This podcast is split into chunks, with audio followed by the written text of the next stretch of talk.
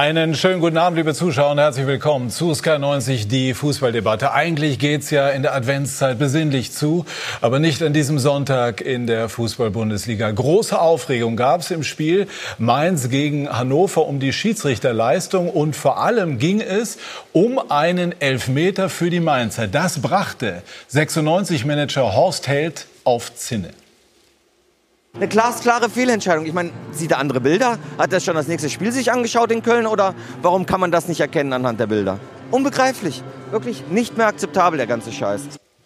Und das nun ausgerechnet an seinem 49. Geburtstag. Uns wird dieses Spiel beschäftigen, aber natürlich auch das Revierderby. Schalke wollte die Wende schaffen, aber nach dem 1 zu 2 gegen Borussia Dortmund droht Abstiegskampf. Und die Brussen grüßen weiter ungeschlagen von der Tabellenspitze.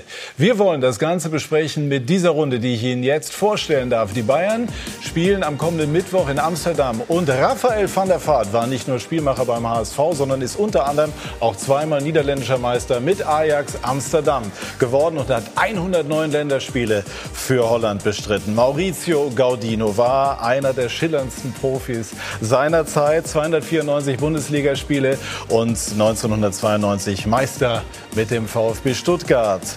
Rolf Fuhrmann ging am Mikrofon keinem Zweikampf. Nee, Didi Hamann, Entschuldigung, unser Sky-Experte. Didi, verzeih mir das bitte.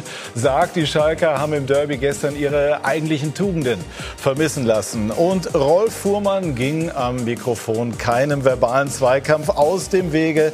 Unser langjähriger Kollege, herzlich willkommen. Und äh, wir sitzen hier alle ganz entspannt, aber zwei unserer Gäste haben sich mal vor gar nicht allzu langer Zeit im Stadion am Mikrofon getroffen. Was war da los, zum Beispiel dieser Schubser an Niedermeyer gleich in der 12. Minute? Ist das eigentlich notwendig? Sehr viel Adrenalin in ihnen. Ne, da sehen wir es.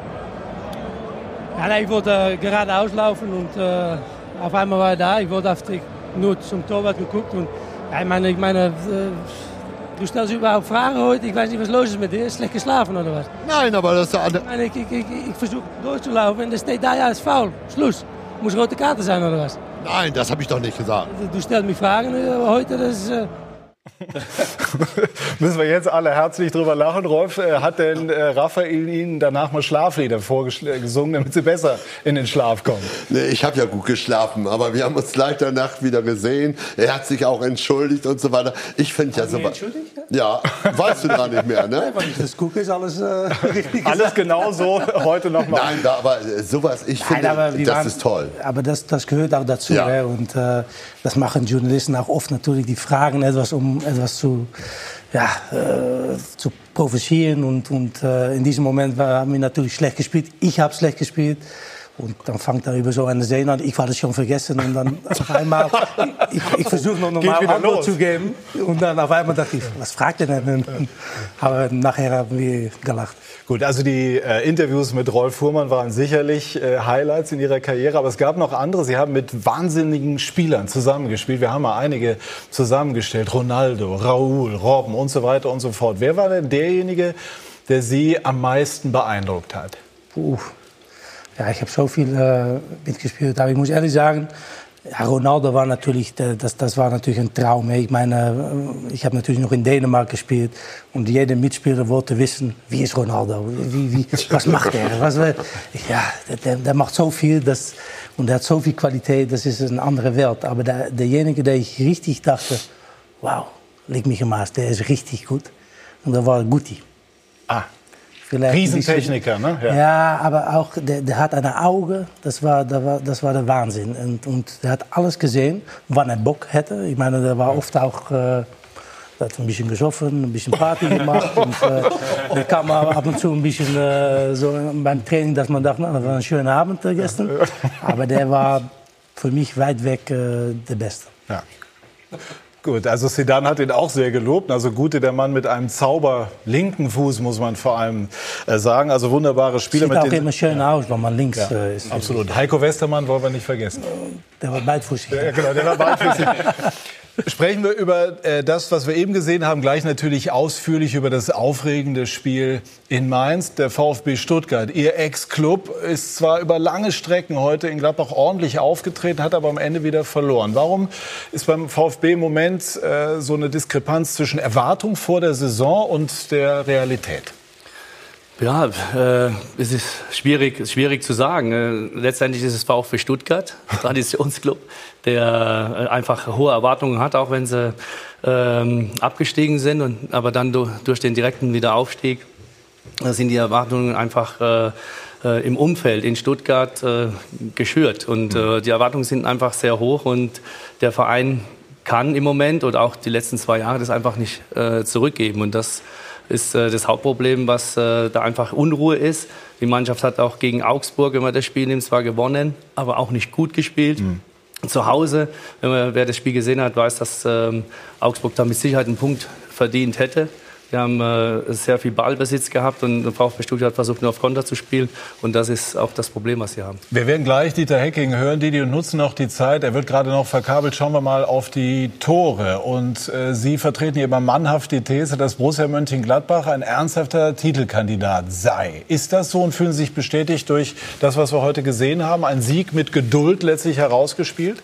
Ja, ich äh, glaube, Martin hat gesagt im Kommentar Arbeitssieg. Und sie haben sich schwer getan, die erste Hälfte. Da haben die Stuttgarter das gut gemacht. Aber dann hast du halt die Möglichkeit, ein Neuhaus zu bringen. Und der hat ihnen in der ersten Halbzeit in der Kreativabteilung die Tore? Äh, gefehlt. Und äh, das macht er hervorragend. auf engstem Raum chippt er hier den Ball ja. auf den zweiten Pfosten. Ich glaube, dass Raphael eigentlich in die andere Ecke äh, köpfen ja. wollte. Und der Ball rutscht ja. ihm etwas ab, ist etwas zu früh in der Luft. Er ist ja auch ab. kein echtes Kopfballungeheuer. Ne, Absolut, ne, aber hat ihn, hat ihn natürlich äh, Neuhaus hat ihn wunderbar gefunden. Ähm, das zweite Tor macht er selber und das ist halt die, die Stärke dieses Jahr, glaube ich, von, äh, von Borussia Mönchengladbach, dass du Spieler auf der Bank hast, die Spiele drehen können. Und äh, ein Raphael kam rein, ein Neuhaus kam rein, die haben die beiden ersten Tore gemacht und ähm, ja, deswegen bleiben sie ähm, Meisterschaftskandidat. Brauchen natürlich etwas Hilfe von den äh, Dortmunder, die im Moment sieben Punkte voraus sind. Aber ich habe nichts gesehen in den letzten Wochen, was mich äh, meine Meinung ändern lassen würde. Ja, jetzt sehen wir noch das dritte Tor. Dieter Hecking hört uns, glaube ich, schon. Also Eigentor von Pavard nach Stindels Hereingabe. Borussia Mönchengladbach hat sieben Punkte Rückstand auf Borussia Dortmund. Also setzt sich aber vor allem, ich glaube, das ist für die Gladbacher wichtiger, oben fest, sammelt Punkte. Und das fragen wir einfach mal nach bei Dieter Hecking im äh, Borussia Park, den ich zunächst mal zu diesem Erfolg gratuliere. Ja, Schönen guten Abend. Dankeschön. Und äh, was natürlich auffällt, äh, ist auch die Heimstärke. Alle Spiele bisher gewonnen. Woher rührt das? Ja, ich denke, dass wir ähm, schon zum Ende der letzten Saison zu Hause, glaube ich, drei Spiele gewonnen hatten. Das haben wir natürlich mit in die neue Saison reingenommen, haben dann gegen Schalke und Leverkusen unsere ersten beiden Heimspiele in der Saison gewonnen. Das gibt natürlich Selbstvertrauen und das, äh, der Respekt ist wieder da vom Borussia Park und das haben wir uns ein Stück weit, denke ich, jetzt erarbeitet und das wollen wir natürlich auch so schnell nicht aus der Hand geben. Vor dem Spiel haben Sie sinngemäß gesagt, Sie müssen den VfB zermürben. Also haben darauf hingewiesen, dass viel Geduld vonnöten wäre. Ist der Plan, kann man sagen, aufgegangen? Ja, ich glaube, dass ähm, wir wussten, dass der VfB sicherlich nicht hier mit offenem Visier spielen wird, dass wir die Räume sehr eng machen werden. Ich glaube, wir haben auch schon in der ersten Halbzeit ein sehr, sehr gutes Positionsspiel gehabt. Vielleicht nicht ganz so den Zug zum Tor gehabt. Trotzdem waren da auch schon drei, vier sehr, sehr gute Tormöglichkeiten. Und in der zweiten Halbzeit habe ich irgendwo darauf spekuliert, dass wenn wir das Tempo hochhalten, dass die Lücken kommen, wie ich es im Vorfeld gesagt habe. Ja, und dann ist es genauso gekommen. Und es ist natürlich schön, wenn man, wenn man sich dann bestätigt fühlt und vor allen Dingen, wenn die Mannschaft das dann auch so hervorragend umsetzt. Ist die Breite des Kaders, die Didi Hamann eben angesprochen hat, mit der entsprechenden Qualität natürlich versehen, tatsächlich ein Schlüssel? Ja, natürlich. Ich glaube, wenn man heute unsere Ersatzspieler oder die, die Einwechselspieler nimmt, alle drei bringen sofort Schwung rein, entscheiden heute das Spiel. Das ist eine Qualität, die wir letztes Jahr so vielleicht in der Rückrunde vor allen Dingen nicht hatten. Ja, und das ist etwas, was uns auszeichnet. Die, die von der Bank kommen, können Spiele entscheiden. Heute haben mal zwei, drei andere gespielt, die in den letzten Wochen weniger gespielt haben von Anfang an. Also das sind Dinge, die wir, die wir natürlich auch sehr wohlwollend im Moment zur Kenntnis nehmen. Raphael van der Vaart ist bei uns im Studio. Herr Hacking, ich nehme ihn einmal kurz mit ins Spiel. Das Mittelfeld. Sie waren selber Mittelfeldregisseur. Scheint auch bei Gladbach äh, ganz, ganz wichtige Komponente zu sein. Dort hat Dieter Hacking viele Möglichkeiten. Ist das tatsächlich auch äh, wichtig für die aktuelle Stärke von Borussia Mönchengladbach? Ein Neuhaus zum Beispiel, den wir eben gesehen haben. Weltmeister Kramer spielt gar nicht immer. Raphael war lange verletzt, hat heute getroffen. Ich glaube, das ist immer das wichtigste Punkt gewesen von Gladbach. Die haben so viele äh, gute Spieler immer gehabt, gerade im Mittelfeld und äh, zwischen den Linien sagen wir immer. Aber das ist das Schwerste, was es gibt für, für einen Fußballer, zwischen die Linien zu kommen. Und mit Raphael, mit Stindl, mit äh, Neuhaus. Ich, Neuhaus, ich Zakaria. vergesse vielleicht noch einige. Das ist so wichtig. Da werden für mich die, die Spiele entschieden und nicht an der Seite, aber in der Mitte. Und wenn man das kann, ja, ich habe ein paar Mal gegen Gladbach gespielt. Und ja, deswegen waren die immer so gefährlich und haben die immer gegen uns gewonnen, weil die da so gerade so gut waren. Herr Hecking, waren Sie denn mit Raphael am äh, Kopfballpendel? Nein, natürlich nicht. Aber, Gibt's gar nicht aber man darf ihn nicht unterschätzen. Also ich habe das gerade in der Anmoderation von euch gehört. Also Raphael hat schon einen guten Kopfball. Und wenn er natürlich dann auch so frei steht, ich glaube schon, dass das heute gewollt war, wo er den Ball ihn haben wollte. Äh, ich wollte fragen, ähm, es werden ja die Gladbacher von einigen zum Bayernjäger ausgerufen. Ich habe gesagt, die Gladbacher sind ein Kandidat. Wie macht man das jetzt in der Kabine, den Spagat zu schaffen, zwischen natürlich die Mannschaft weiter zu pushen, auf der anderen Seite die Erwartungen der Öffentlichkeit nicht äh, zu hoch kommen zu lassen? Ach, ich glaube, das äh, haben wir ganz gut in den Griff bekommen. Ich habe ja auch Anfang der Woche da nochmal Stellung zu bezogen, weil wenn man dann so ein paar Kommentare gelingen hat nach dem Leipzig-Spiel, wo, wo Leipzig wirklich eine, eine richtig gute Leistung gebracht hat und wir nur eine gute Leistung, in einem Topspiel 2-0 zu verlieren und wenn man dann liest, dass wir ähm, ja richtig schlecht gewesen wären, beziehungsweise äh, den Anforderungen nicht gerecht gewesen wären, geworden sind, äh, dann hat mich das geärgert, weil das ist genau das, was wir eben nicht brauchen, ja, dass äh, von außen irgendwo was reingetragen wird, ähm, nicht von unseren Fans gar nicht mal, aber der ein oder andere Journalist meinte wohl, äh, da mal ein bisschen in die Wunde zu haken, weil wir vielleicht dann mal verloren haben. Ja, wir wissen, wo wir herkommen und das ist ganz entscheidend. Und wir wollen dieses Jahr eine, eine Rolle spielen, wo wir vor allen Dingen attraktiven Fußball spielen wollen. Und wenn du den spielst, dann wirst du automatisch erfolgreich Fußball spielen und dann wirst du auch in der Tabelle sehr weit vorne dabei sein. Aber die Bundesliga, das zeigt dieser Spieltag doch gerade erst wieder richtig. Ja, die ist, ist wirklich, jeder muss erstmal seine Hausaufgaben erledigen. Ja, wir haben es heute wieder gesehen, es war eine Halbzeit ein bisschen zäh. Ja, aber dann musst du den Schlüssel finden. Und das geht anderen Mannschaften genauso wie uns. Und deshalb sind wir sehr, sehr froh, dass wir jetzt 29 Punkte haben. Dieter, abschließend. Ab welchem Spieltag dürfen wir Sie, Ihre entsprechende Punktzahl vorausgesetzt, Titelkandidat nennen? Ja, im Moment sehe ich nur Borussia Dortmund, die da vorne weglaufen. Ja, ich war gestern auf Schalke in einer Art und Weise, wie Dortmund das Spiel gewonnen hat. So wird, so wird man Meister. Ja, das ist einfach so. Und äh, wenn wir am 32. Spieltag ähm, zwei Punkte dahinter sind oder mit fünf Punkten vorne sind, ja, dann könnt ihr mich gerne zum Meisterkandidaten machen. Wir sollen ja auch eine Meisterprämie haben, habe ich gelesen in der Sportbild. Ja, ist super Zeitung ist das. Also ich muss wirklich Werbung machen für die Sportbild, was die alles wissen, ist sensationell. Ja, ich glaube, die wissen schon häufig ganz gut Bescheid. Aber ich glaube, lassen wir das jetzt einfach so stehen. Ihre Botschaft ist angekommen, Herr Hecking. Ähm, genießen Sie den Moment, würde ich jetzt hier vorschlagen. So machen wir das jetzt. Genauso. Alles klar. Dankeschön. Alles klar. Grüße. Gruß in die Runde. Tschüss, tschüss. Danke. Äh, sprechen wir über, über Stuttgart. Rollo, was fehlt? Ist die Abhängigkeit von Gomez zu groß? Man hat ja eigentlich vor der Saison gemeint, man hätte gut eingekauft. Und Ja, man hat man ja auch hat- durchaus auch Geld in die Hand genommen. Man hat einen äh, abgegeben mit Ginczek, der äh, in Wolfsburg für Furore sorgt. Äh, da stimmt es schon mal nicht. Und ich bin der, ich bleibe dabei. Ich finde die Entlassung von Korkut einfach zu früh. Man muss auch mal äh, Trainern ein bisschen Zeit geben. Er hat sie immerhin wieder hochgeführt. Er hat sie fast in den in die Europa League geführt. Also es, du hast immer solche Phasen. Ne? Ich meine, jetzt nehmen wir mal, äh, jetzt auch wieder, Frankfurt verliert zwei Spiele hintereinander. Werder Bremen punktet, äh, macht einen Punkt in fünf Spielen. Jetzt gewinnen sie mal wieder. Ich glaube, das wird, werden mir die Fußballer hier auch bestätigen, dass du solche Phasen hast. Auch die, die Bayern-Phase zum Beispiel, die wohl immer noch, die eigentlich vorbei sein sollte, aber das glaube ich noch nicht so. Da reden Wir wir bleiben jetzt mal beim VfB Stuttgart. Nein? Also ich finde, der VfB hätte dabei bleiben sollen. Und dann äh, finde ich, dass ähm, die Erwartungen, gebe ich dir recht, Maurizio, zu groß waren, zum Beispiel hinsichtlich der Abwehr. Pavard, Weltmeister.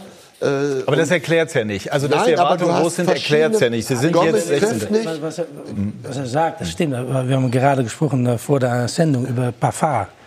Man braucht ab und zu ein bisschen Glück in deiner Karriere. Ne? Der ist Weltmeister, Ja, aber das für mich ist das eine durchschnittliche Verteidiger. Ehrlich? Ja? Ja. Warum? Ich Die was? Leistungen sind Oder nicht du, du, du siehst so überrascht aus. Ich, find, ich, ich finde, Also ich, ich, ihn, ich nehme ihn schon als deutlich überdurchschnlich wahr. Gute Antizipation, Ja, gutes ich- Spiel von hinten raus. Nicht viel gesehen. Ja, der hat ein schönes Tor gesucht nach der Weltmeisterschaft, aber spielt in einer guten Mannschaft. Äh, Genau. Aber durch ihn wird Stuttgart nicht in die Liga bleiben. Mhm. Bin ich von überzeugt. Aber das ist ja, äh, das ist nur äh, meine Meinung. aber deswegen sind Sie ja ich da, keine Ahnung von, keine. Ahnung von Verteidiger, aber ich sehe nichts am Ball zum Beispiel sehe ich nichts, dass ich denke, oh, das ist Gentner eine hatte auch schon eine bessere. Form. Also es sind auch viele Spieler dabei, die, deren Form einfach auch nicht so gut ist, finde ich. Ne? Und dann kommt eins zum anderen und dann langt es eben. Erste Halbzeit, ich dachte noch, naja gut, äh, vielleicht halten sie das, aber äh, dann hat man gesehen, dann sind sie zusammengebrochen. Aber wenn man da unten steht, dann, dann ist auch alles gegen dich. Dann kommt Eigentor, dann kommt Ja, ein bisschen das. ja. das, das Also, ist, Zu, zu Pavards Verteidigung muss man schon sagen, dass er letztes Jahr eine herausragende Saison gespielt hat, auf einer anderen Position gespielt hat für die Franzosen auf rechts. Ähm, und dieses Jahr hat er schwer, aber ich glaube, das Problem ist, sie haben ja mit, mit Baumgartel, mit Pavard, ähm, mit, äh, mit Gonzales äh, haben, sie, haben sie junge Spieler drin. Und die Alten sind einfach zu sehr mit sich selbst beschäftigt. Ein äh, Insua, ein Gentner, der Probleme hat, ein Gomez, der es, glaube ich, seit 900 etwas Minuten nicht getroffen hat, hat in der ersten Halbzeit eine Riesenchance. Da musst du natürlich solche Tore mal machen dann, äh, dann hast du ein, ein, ein anderes Spiel vor dir. Und ich glaube, das Problem sind nicht die Jungen, die versuchen ihr Bestes, aber die Alten, die vorangehen sollten. Ich glaube, dass die im Moment sehr große Probleme mit ihrer eigenen Leistung haben. Und dann haben wir natürlich heute wieder gesehen, dass es trotz der beiden Siege, glaube ich, in den letzten beiden Spielen, dass das Selbstvertrauen immer noch nicht da ist, wo es sein sollte. Einmal Maurizio zu Gomez, der nicht so ins Spiel auch gebracht wird, wie ihm das normalerweise liegt. Ist das das Kernproblem?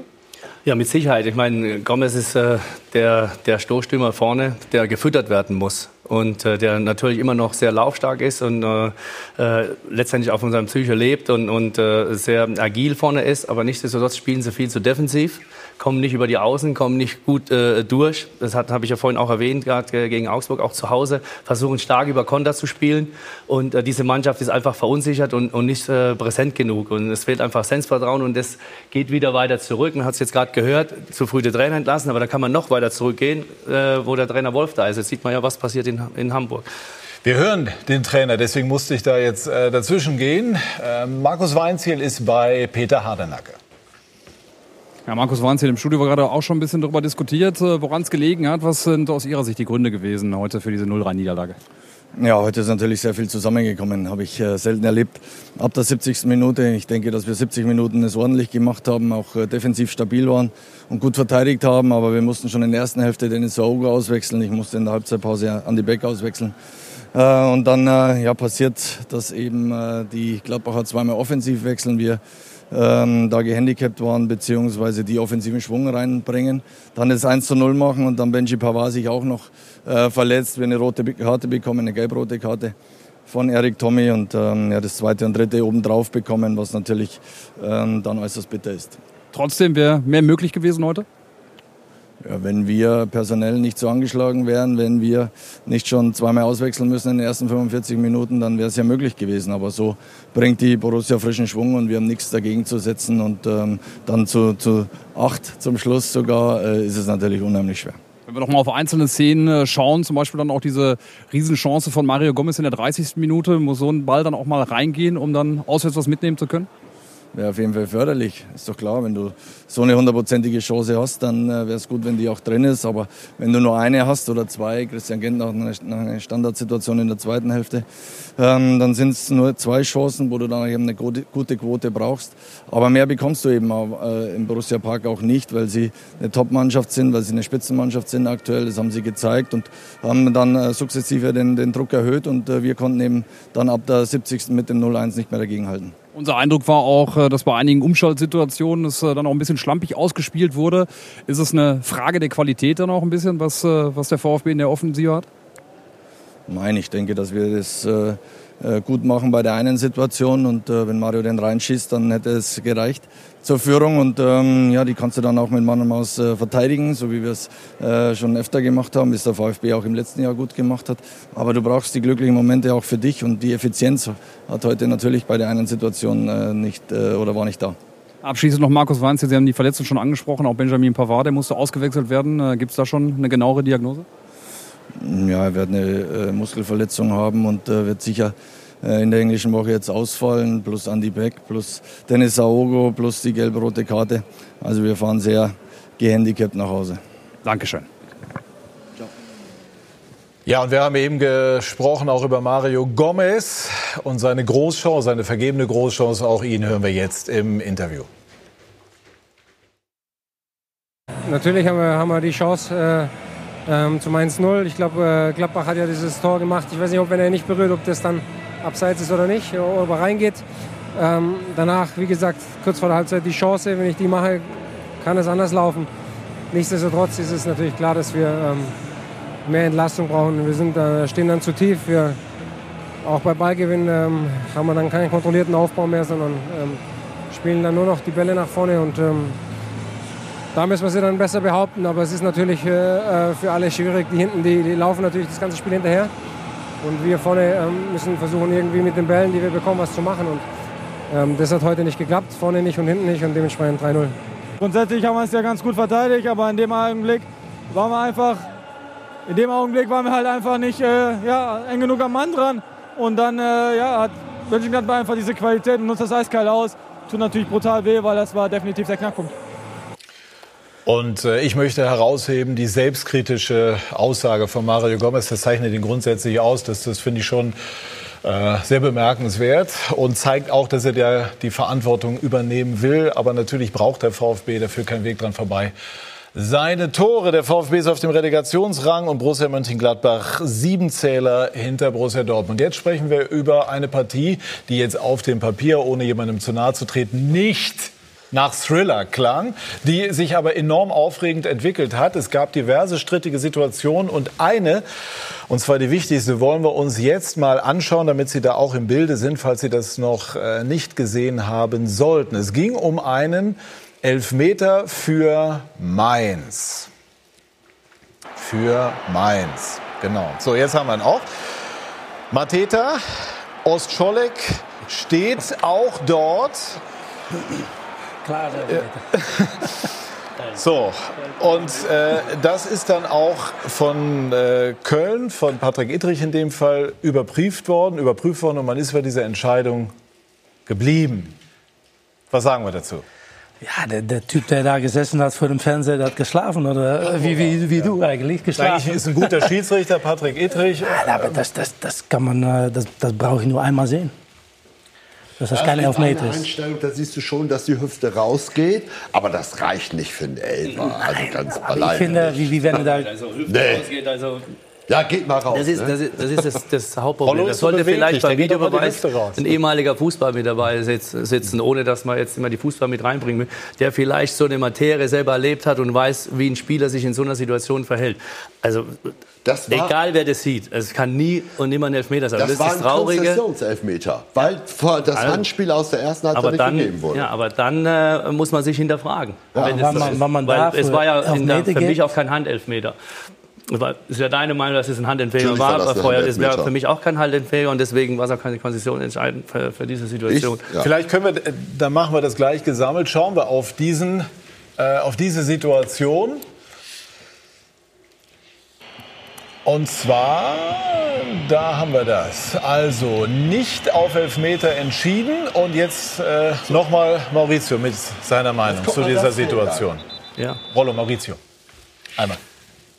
Ja, ich sage ja, äh, für mich war es kein Elfmeter, weil letztendlich ist ja die Bewegung vom, vom Fußballer, der nach vorne geht. Der geht ja nicht absichtlich mit der Hand zum Ball, sondern er versucht mit dem Kopf den, den, den Ball zu bekommen und streift ihn, greift nicht richtig. Und wenn man die Szene weiterläuft, durch das, dass der Ball eigentlich an die Hand geht, kommt er erst auch zum Mainzer Spieler. Sonst hätten ja der Spieler von Hannover auch wieder wegschlagen können. Also er hat sich eigentlich in Nachteil gebracht, indem er den Ball mit der Hand berührt. Aber es ist ja immer diese Regelauslegung, der, wenn man das ja Woche für Woche diskutiert. Ja, angeblich ist ja so, wenn die Hand vom Körper weg ist, ist ein Elfmeter. Da müssen sie irgendwann mal eine Entscheidung treffen. Sonst brauchen wir ja auch die, den Videobeweis nicht. Also ich, ich, ich, ich hätte ihn gegeben. Ähm, wir sprechen immer von der Vergrößerung der Körperfläche. Als der Mainzer schießt, ist der Arm unten. Das war ein ziemliches Brett, der Schuss. Und ich denke, dass er schon gewusst hat, dass er den nicht äh, wirklich wegköpfen will, weil es so ein, äh, richtig Aber war's starker Schuss, Schuss? war. War es ein Schuss aufs Tor? Nee, war ein eine Schuss. Nee, war ein Schuss und äh, Er, er nimmt dann den Arm hoch. Ich hätte ihn gepfiffen. Ich verstehe auch, wenn Leute sagen, sie hätten nicht, nicht gepfiffen. Für mich ist es Elfmeter. Aber es äh, spielt natürlich äh, keine Rolle, was dann später passiert. In der Mathematik ist Minus mal Minus Plus. Zwei, zwei, zwei falsche Entscheidungen machen keine richtige. Und wie man den zweiten Elfmeter nicht zurücknehmen kann und, und äh, es ging ja immer um, um die Gerechtigkeit im Fußball. Ja? Und wenn, Schiedsrichter Hartmann übrigens. nicht Schiedsrichter nur, Hartmann, dass wir ja, das wenn- einmal noch mal genannt haben. und wenn du so eine Situation hast, ich konnte das akzeptieren vor Jahren, wenn ein Fehler gemacht wurde, es, äh, die Sicht kann mal verdeckt sein, es kann immer mal was passieren, dass eine falsche Entscheidung ähm, getroffen wird. Aber es sind halt 99 Prozent der Entscheidungen sind irgendwo in der Grauzone. Wird es immer Leute geben, die sagen, das pfeifen wir oder das pfeifen wir nicht. Ja, und da- das- deswegen habe ich vor 18 Monaten gesagt, du machst ein Fass auf, das bekommst du nicht mehr geschlossen, wenn du bei Handspiel oder bei Foulspiel das reinbringst. Ja, du kannst das benutzen bei Abseitsentscheidungen, wo du die kalibrierte Linie hast, so wie es auch passiert ist, und dann auch bei dem Tor von Mainz, was einen halben Meter abseits war. Das ist abseits, dann wird das zurückgepfiffen, das Tor gilt nicht. Und so kann der Videobeweis ähm, funktionieren. Aber wenn du das bei Handspiel oder bei, bei Foul. Foulspiel machst, ja, und wenn heute, du hattest gestern eine Situation in Berlin, Ja. wo, der, wo, der, wo Jovic, wo äh, Grujic an ihm dranhängt wie ein Koalabär, ja, und bringt ihn zu Fall. und es wird nicht gepfiffen, Frau Sie sind zu viel in Australien. Ja, sind Frau, mal. Frau Bibiana Steinhaus war die Videoassistentin in dem Fall. Ja, also wenn ich, wenn ich das sehe und das schaue ich mir im Fernsehen an und das wird nicht gepfiffen und dann sehe ich die Szene heute und ich nehme den Elfmeter nicht zurück. Also wenn wir hundertprozentige Entscheidungen mit dem Videobeweis nicht richtig entscheiden können, äh, dann frage ich mich, wo die ganze Sache hingehen soll. Ja, ich finde es auch schwer. Wir haben in Holland das gleiche Problem. Einmal noch mal die, erstmal die Einschätzung zu der Situation, bei der Handsituation. Ja, Äh, ich bin total mit äh, Mauricio. Der Ball wird geschossen. Als Spieler geht man mit Kopf hin und keiner geht so hin, weil dann fällt man runter. also man geht hin und versucht und dann kommt der Ball auf dem Arm.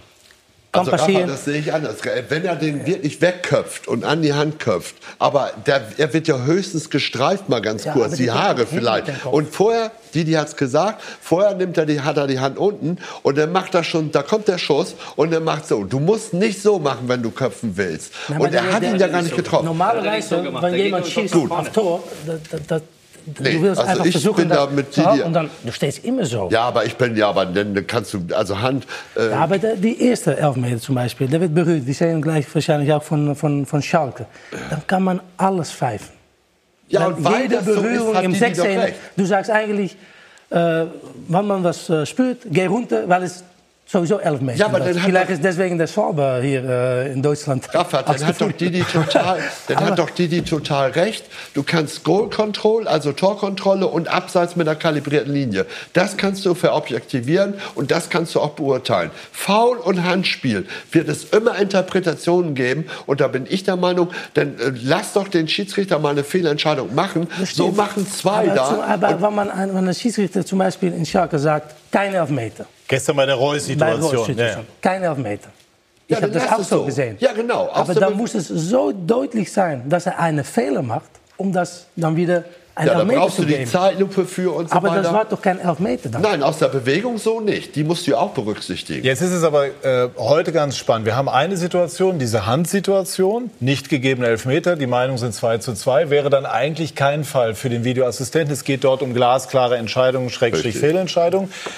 Bei der Schwalbe würde mich jetzt mal interessieren, ob wir, wenn wir 100 Leute drauf gucken lassen, einer sagt oder zwei, das waren Elfmeter. Also das war jetzt, Ja, und- fand ich schon etwas für aber den noch- noch- noch Videoassistenten. ein- Und ich würde einmal gerne Horst Held hören und der hat sich, äh, wie ich finde, nicht so unrecht aufgeregt. Erste Halbzeit, Videobeweis nach einem Handspiel von Wimmer. Ihre Einschätzung dazu, Horst Held? Das ist ja das Spiel danach. Äh, der köpft, ja, der köpft aber nicht richtig und dann springt der Ball gegen die Hand. Dann unterbricht er, der äh, äh, fünfte Offizielle aus Köln, hält das Spiel an und dann schauen Sie sich das an. Dauerte fünf Minuten gefühlt. Dauerte fünf Minuten gefühlt, das Spiel lief eigentlich insgesamt weiter, wir hatten einen guten Angriff, mischte sich auf einmal ein. Aber war es ein strafbares Handspiel? Natürlich nicht, weil er köpft und dann springt der Ball gegen die Hand. Was war daran Absicht? Also hört mir auf damit. Aber Körperfläche vergrößert und die, die, der Arm war auch ganz schön angespannt. Der köpft, der will köpfen. Ist ja nicht so, als wenn er der köpft und, und, und, schlö- und köpft halt schlecht. Aber er köpft ja nicht absichtlich äh, äh, gegen seine eigene Hand. Also dann haben sie in Köln richtig entschieden an der Stelle. Nee, Zumindest. haben sich nicht richtig entschieden, weil der Doch, hat es ging weiter. Er hat sich eingemischt, der hat das Spiel unterbrochen, der hat sich das dann angeschaut. Aber die Entscheidung war richtig. Der soll die Klappe halten. So, und dann schauen wir in die zweite Halbzeit. Mit Spielentscheiden Hannover führt 1-0 Horst Held. Und dann äh, ein Zweikampf zwischen Oschelek und äh, Mateta. Im 16-Meter-Raum wohlgemerkt, der jetzt nochmal läuft. Das ist ein Witz. Das ist der Wahnsinn an Schwalbe. Ja, das ist wirklich der Witz. Jetzt fällt er. Wo, warum fällt er denn? Wegen Altersschwäche oder was? Und das- Schlimme und das wirklich nicht mehr akzeptabel ist, der Linienrichter löst das aus, indem er halt einfach dahin geht. Der wollte gar nicht pfeifen. Und dann wird er nicht korrigiert, da mischt er sich nicht ein. Warum mischt er sich da nicht ein? Ja? Eine glasklare Fehlentscheidung. Ich meine, sieht er andere Bilder? Hat er schon das nächste Spiel sich angeschaut in Köln? Oder warum kann man das nicht erkennen anhand der Bilder? Unbegreiflich. Wirklich nicht mehr akzeptabel, der ganze Scheiß. Gut, also äh, drastische Wortwahl von Horst Held. So ist es im Fußball. Man merkt, wie er mitgeht. Denn Hannover 96 hat so darauf gehofft, endlich mal einen Auswärtssieg einzufahren. Und auch wenn man jetzt natürlich irgendwo ein bisschen, ein bisschen schmunzelt, versteht man doch, dass da einer aus dem Sattel geht. Also das, das, ich meine, Elfmeter kurz vor Schluss. Ich glaube, also du hast es ja gesagt, du, wirst, du kannst die Szene 100 Leuten oder 1000 Leuten zeigen, da sagen wahrscheinlich 1000 sagen, das war kein Elfmeter. Ja? Und wenn wir dies, die, diese Aktionen und Situationen nicht richtig auflösen können mit Videoassistent, dann mache ich mir große Sorgen. Ich glaube, die ganze, der ganze Wahnsinn, der ganze Wahnsinn wurde offensichtlich mit dem Handelfmeter, der nicht gegeben wurde. Weil der wurde nicht gegeben. Der Assistent äh, Ittrich sagt dem Schiedsrichter Hartmann, schau dir das an, weil es für ihn eine klare Fehlentscheidung war. Das heißt, die Schiedsrichter sind sich nicht mehr einig. Ja, das heißt, der eine sagt nein, der andere sagt ja, der schaut sich selber und sagt, nee, ich bleib dabei, es war kein Elfmeter. Gut, das ist aber, so ist es aber vorgesehen. Also er Absolut, bekommt nur, einen nur, Hinweis. nur, wenn, nur wenn sich die Schiedsrichter nicht einig sind, Patrick. Ja, das heißt, wenn der Herr Ittrich heute gepfiffen hätte, hätte er Elfmeter gegeben. Jetzt hat der Herr Hartmann gepfiffen, er hat keinen Elfmeter gegeben. Also wie sollen denn wir wissen, wie sollen die Spieler, wie sollen die Verantwortlichen wissen, was Sache ist? Die Schiedsrichter wissen es ja selber nicht, was das- los das ist. Und das ist, das ist der ganze Wahnsinn, der im Moment abläuft. Ich will einmal, Raphael, auch gleich. Und äh, ich will eines sagen. In den letzten Wochen, seitdem Herr Dr. Drees das übernommen hat, die Leitung dieser, dieser Baustelle sozusagen oder dieser Zuständigkeit für den Videoassistenten und Videobeweis, ist ja oft sagen wir, durchaus gelobt worden, dass die Dinge richtig und gut entschieden worden sind. Wir hatten ja eigentlich gefühlt jetzt einige Wochen durchaus Ruhe drin, aber durch Szenen wie heute bringt man sich selber im Grunde genommen um die Akzeptanz, die in den letzten Wochen nach meinem Eindruck wieder etwas gestiegen war. Nein, ich, ich glaube, das ist auch eine, äh, was man auch machen kann, ist wie, wie beim Tennis. Dass man dreimal pro Halbzeit eine Chance hat oder der Trainer oder der Kapitän sagt, hey, wir glauben, es ist ein Tor oder es war so etwas. Weil sonst bleiben wir hier über den äh, Videoref äh, diskutieren. Aber so äh, hat man natürlich auch Diskussionen, wenn man das macht, aber dann hat man das ein bisschen in eigener Hand. Wie ist es in Holland? Ja, genauso wie Scheiße. Die Diskussion, die Diskussion hast du ja überall. Die Szenen passieren, hast du in Holland, hast du in Italien, egal wo du das hast. Man muss es begrenzen. Bei der WM war es nicht so, obwohl die deutschen Schiedsrichter sagen, das sei deshalb in Deutschland besser angekommen, weil hier die Emotionen nicht ganz so im Spiel waren. die Deutschen waren, wie wir uns dunkel erinnern, früher aus dem Turnier. Aber man Ja, soll ich das, glaub, es hat auch was besser Didi geklappt. vorhin auch gesagt hat, man muss gewisse Entscheidungen, sei es eine gravierende Abseitsentscheidung, sei es der Ball ist hinter der Linie oder nicht hinter der Linie. Und alles Grundsätzliche sollte der Schiedsrichter entscheiden. Ja. Er entscheidet es ja sowieso. Du hast es gerade gesagt. Irgendwann kriegt er pausenlos was aufs Ohr gesagt. Du musst das anschauen, du musst das anschauen, anschauen. Der hat eigentlich schon entschieden, lässt das Spiel weiterlaufen. Also unterbricht das. Das, was der Horst Held jetzt meint. Gefühlte fünf Minuten. Du bringst den ganzen Spielrhythmus auseinander. Dann läuft er hin, schaut sich alleine ein und entscheidet dann auch, nein, ist kein Elfmeter. Also lass ihn bei der Entscheidung. Ja. Ja, und das ist das Problem, wenn, wenn du gezielte Sachen und dann passiert sowas mit dieser Schwalbe und dann greifen sie nicht ein. Ich kann besser mit Fehler leben. Natürlich, Und aber da konnten kann wir auch der auch Spieler als äh, fünf Minuten warten und dann machen sie trotzdem Fehler. Das ist ja das, was du sagst. Es ist eben nicht auflösbar. Die, die, jeder Schiedsrichter sieht das auch noch irgendwie anders. Wir sehen es ja auch anders. Also würde ich sagen, lass es. Aber auflösbar fand ich war die Szene zum Schluss. Wir haben auch versucht, äh, Dr. Drees zu erreichen. Äh, bisher noch nicht, äh, noch keine Rückmeldung. Es ist kein Vorwurf nur als Information. Das ist nicht so, ähm, dass wir da jetzt untätig geblieben sind. Also das leu mir leuchtet ein, dass das schwer ist mit dem Handelfmeter. Kann man, muss man nicht geben, wie auch immer. Aber bei der Situation zum Ende, finde ich, muss da stehen, wenn es der Schiedsrichter schon im Original nicht sieht, was man eigentlich auch erwarten müsste, dass der Elfmeter nicht gegeben ja, wird. Dann lass sie doch den Fehler Absolut, machen. nur wir- es ging los vor 18 Monaten und wir hatten die Diskussion am Anfang, wo sie zu oft reingegangen sind, wie du richtig sagst, es war jetzt zwei, drei Wochen war Pause. Nur jetzt hast du zwei Situationen, eine gestern kurz vor Schluss, Hat sich eine Freddy heute kurz Bobic auch aufgeregt. Ne? So, das heißt, den, den Frankfurtern fehlt ein Punkt. Mhm.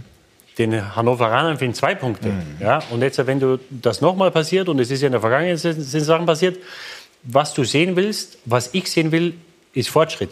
Ich kann mit der Handentscheidung kann ich leben. Mauri hat nicht gepfiffen, du hättest nicht gepfiffen, wir beide hätten ihn gepfiffen. Dann ist es keine klare Fehlentscheidung, dann hätte der Videoschiedsrichter oder Videoassistent gar nicht eingreifen sollen.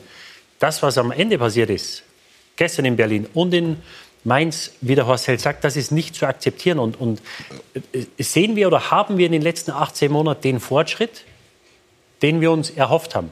Jetzt kann man sagen, seit Dres da ist, ähm, ist das etwas ruhiger geworden. Nur, das ist wieder ein Schritt sechs Monate zurück, was, was gestern und heute passiert ist. Weil solche Sachen dürfen nicht passieren. Ich habe drei oder vier Videoassistenten, glaube ich, in dem Keller. Und wenn die alle da drauf schauen und das fünfmal anschauen und dann der Meinung sind, dass ich die Entscheidung, den Elfmeter nicht zurücknehme, also fehlt mir das Verständnis. Nochmal Holland. Also Sie haben es eben äh, kurz und drastisch formuliert. Vielleicht können wir es noch so mal in der ausformulierten Version Ja, einmal hören. Auch nicht so gut. Äh. Warum nicht? Die gleichen Probleme natürlich. Und äh, das ist natürlich auch, ich finde etwas, der andere findet etwas. Aber ich glaube auch, wenn man gespielt hat, weiß man bestimmte Situationen einfach besser. Ich meine, de- de- eine Fußballbewegung Bewegung ist nicht mit Armen und so. Das, man geht so, man steht und dann kann man ab und zu angeschossen werden. Und das ist, äh, glaube ich, die, die Sache. Und in, in, in, in Holland sind auch Jurys, zum Beispiel gibt es eine Jury, der ist besser als Videoref. Als eine Jury. So, das jetzt, jetzt Muss er nicht so viel laufen. Ja, ja aber der, der macht äh, sehr gute Entscheidungen. Nicht auf dem Platz, aber als Videoref.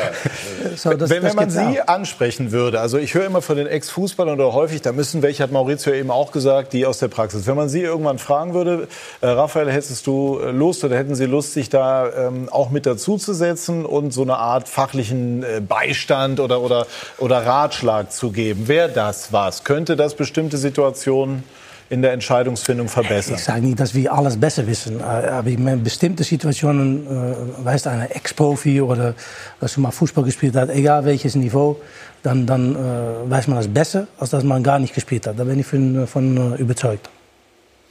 Ja, möglich. Also man sollte zumindest mal irgendwelche Schulungen oder Lehrgänge machen und Leute dabei haben. Spieler das oder passiert Spieler. ja. Also Schulungen, Lehrgänge Ja, nein, aber, ja. aber wo, du, wo du aktive Leute dabei hast, die dir mal eine Situation erklären, was passiert. Weil wenn, du, wenn einer mit der, mit der Blutgrätsche kommt und du springst drüber und, und fällst danach hin, dann ist es keine Schwalbe und springst du da drüber, um dich selber zu schützen. Und das sind alles Sachen, die dir natürlich einer oder nur einer erzählen kann, der mal aktiv gespielt hat und möglicherweise auch auf dem Niveau gespielt hat. Also von daher würde das mit Sicherheit helfen, aber es ändert nichts an der Tatsache, dass wenn du das bei Hand- und Fallspiel reinbringst, ich wiederhole mich da, das sind subjektive Entscheidungen. Und, und der, der Großteil der Entscheidungen ist in der Grauzone, kann man so oder so entscheiden. Den kann man geben, muss man nicht geben. Und da werden wir nie auf einen Nenner kommen.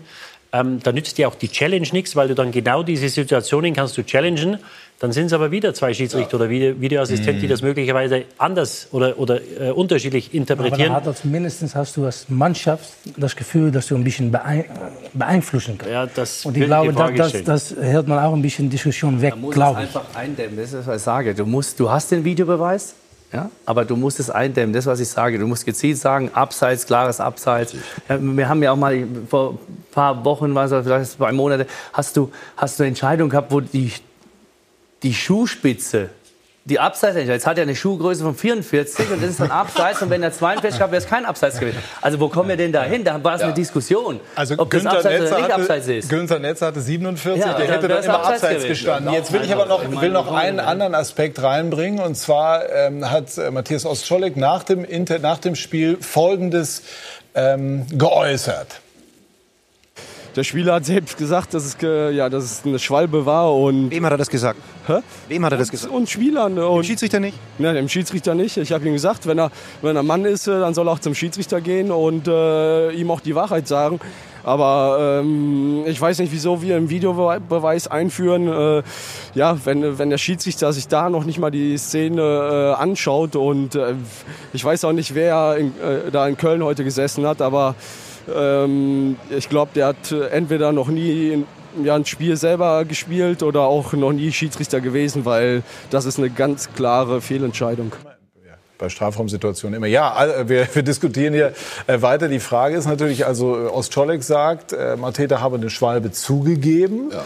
Ist es jetzt von Fußballern zu viel verlangt, äh, dass sie in der Situation, Miroslav Klose hat das mal gemacht, als er bei Lazio Rom gespielt hat, damals gegen Neapel, dass er bei einem Tor die Hand benutzt hat. Ist es zu viel verlangt, dass der Spieler in der 89. oder wann es war, hingeht und sagt, hey, war eine ja, Schwalbe. Ja, wenn man 5-0 fühlt, dann äh, würde ich auch sagen, das war eine Schwalbe. Aber, nee, fünf Minuten vor Schluss. Also Klose hat es damals gemacht bei 0-0. Ja, ja. Wir haben das Spiel 3-0 verloren, aber der war damals Weltmeister. Ja. Und der Torschützenkönig und hat es gewonnen. Nee, also, also wo kommen wir denn dahin? Wo kommen ich glaube, war noch vor der WM, aber ist egal. Ja, aber wo, ja, da war er dann. Vielleicht wusste er, dass er, er wusste, wird Nein, aber wo kommen wir denn dahin, wenn dann der Schiedsrichter dahin geht und sagt, du, äh, hat er dich berührt oder was? Also wir haben jetzt da die ganze Technologie, wir haben da einige Leute in Köln im Keller sitzen. Also wenn, wenn, wenn der Schiedsrichter dann zum Spieler geht und fragen muss, ob das aber was war. Ja, aber der Spieler umgekehrt. Nein, nein, das kannst du vom Spieler. Das ist ein junger Bursche. Es war leichter Kontakt da. Du kannst vom jungen Burschen nicht erwarten. Da geht es um seinen Vertrag, da geht es um Existenzen. Musst, das ist Überlebenskampf ja in der Bundesliga. Wir reden ja auch immer, wir brauchen Straßenkicker, wir wollen wieder Straßenfußball haben. Äh, ohne jetzt was Negatives zu sagen, Fußball lebt ja auch von der Raffinesse von dem Spieler. Also sonst bräuchten wir ja keinen kein Schiedsrichter mehr. Können wir es machen wie in der F-Jugend, dann brauchen wir keine Schiedsrichter, die Eltern müssen weiter weg und dann können die selber entscheiden, ob es ein Foul war oder nicht ein Foul war. Also du kannst ja nicht da jetzt in der Quali Natürlich sagt der Spieler, der jetzt betroffen ist, sagt, hey, das war doch eine Schwalbe. Und der sagt, hey, was soll ich machen? Der hat aber gepfiffen. Ja. Wenn du ein Mann bist, geh zum Schiedsrichter. Und dann kannst du das Gleiche umdrehen. Würde der andere Spieler in der Situation dann zum Schiedsrichter gehen und sagen, du, entschuldige, ich habe jetzt, äh, ich habe den nicht getreten. Also, ohne, ohne, ohne es gut zu heißen, aber du kannst bei dem Spieler nicht erwarten, junger Bursche, dass der zum Schiedsrichter Also ihr meint, da würden die Verantwortlichkeiten zu sehr verschoben. Es sollte dann schon beim Schiedsrichter ja, Schiedsrichter. sind ja genügend. Vor sind Schluss ist einfach ja. zu viel verlangt vom jungen Spieler, dass er den möglichen Punktgewinn da aus der Hand gibt oder so. Ich weiß, weiß gar nicht, was der zu hören bekommen hätte, wenn er da hingegangen wäre. Er hätte zwar einen Fairplay-Preis gekriegt, aber die Punkte ja, wären weg gewesen. Eigentlich, wollen, eigentlich wollen wir doch mit dem Videobeweis genau solche Sachen verhindern. Die Spieler haben das doch im Hinterkopf. Die wissen, dass das gesehen wird. Ja. Von allen Situationen, die besten Kameras, äh, die besten Lagen, die sehen alles. Ja, jetzt hast du das Spiel ja trotzdem probiert, weil du, du machst es ja vom Instinkt. Der hat sich den Ball zu weit vorgelegt, der wusste genau, ich erreiche den Ball nicht mehr. Meine letzte Chance ist irgendwie, dann hat er was er vorhin gesagt hat, die Hüfte ein bisschen berührt und dann fällt er. Aber weil der Ball das, auch das ist, ich ja, das auch nicht. So ist es. Ja, das ist ein Instinkt halbe. von einem Spieler. Halbe Schwalbe. Und ja, dadurch eine halbe Schwalbe, genau. Also, aber deswegen haben wir ja die, die Videobeweise. Dann sollen die da drauf gucken. Ja und nicht die Verantwortung, jetzt, müssen wir, jetzt schiebt man ja die Verantwortung vom Schiedsrichter zum, zum, äh, zum äh, Videobeweis, Schiedsrichter, und jetzt schieben wir es wieder zum Spieler, der selber entscheiden muss. Also dann brauchen wir die ganzen Leute nicht.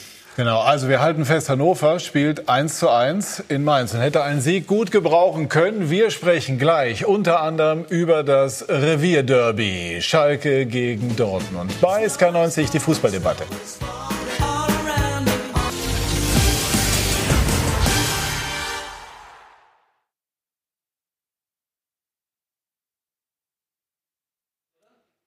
Doch. Doch. Sind wir zurück? Nee. Eben. Nein? Okay. Gut. Das jetzt. Das war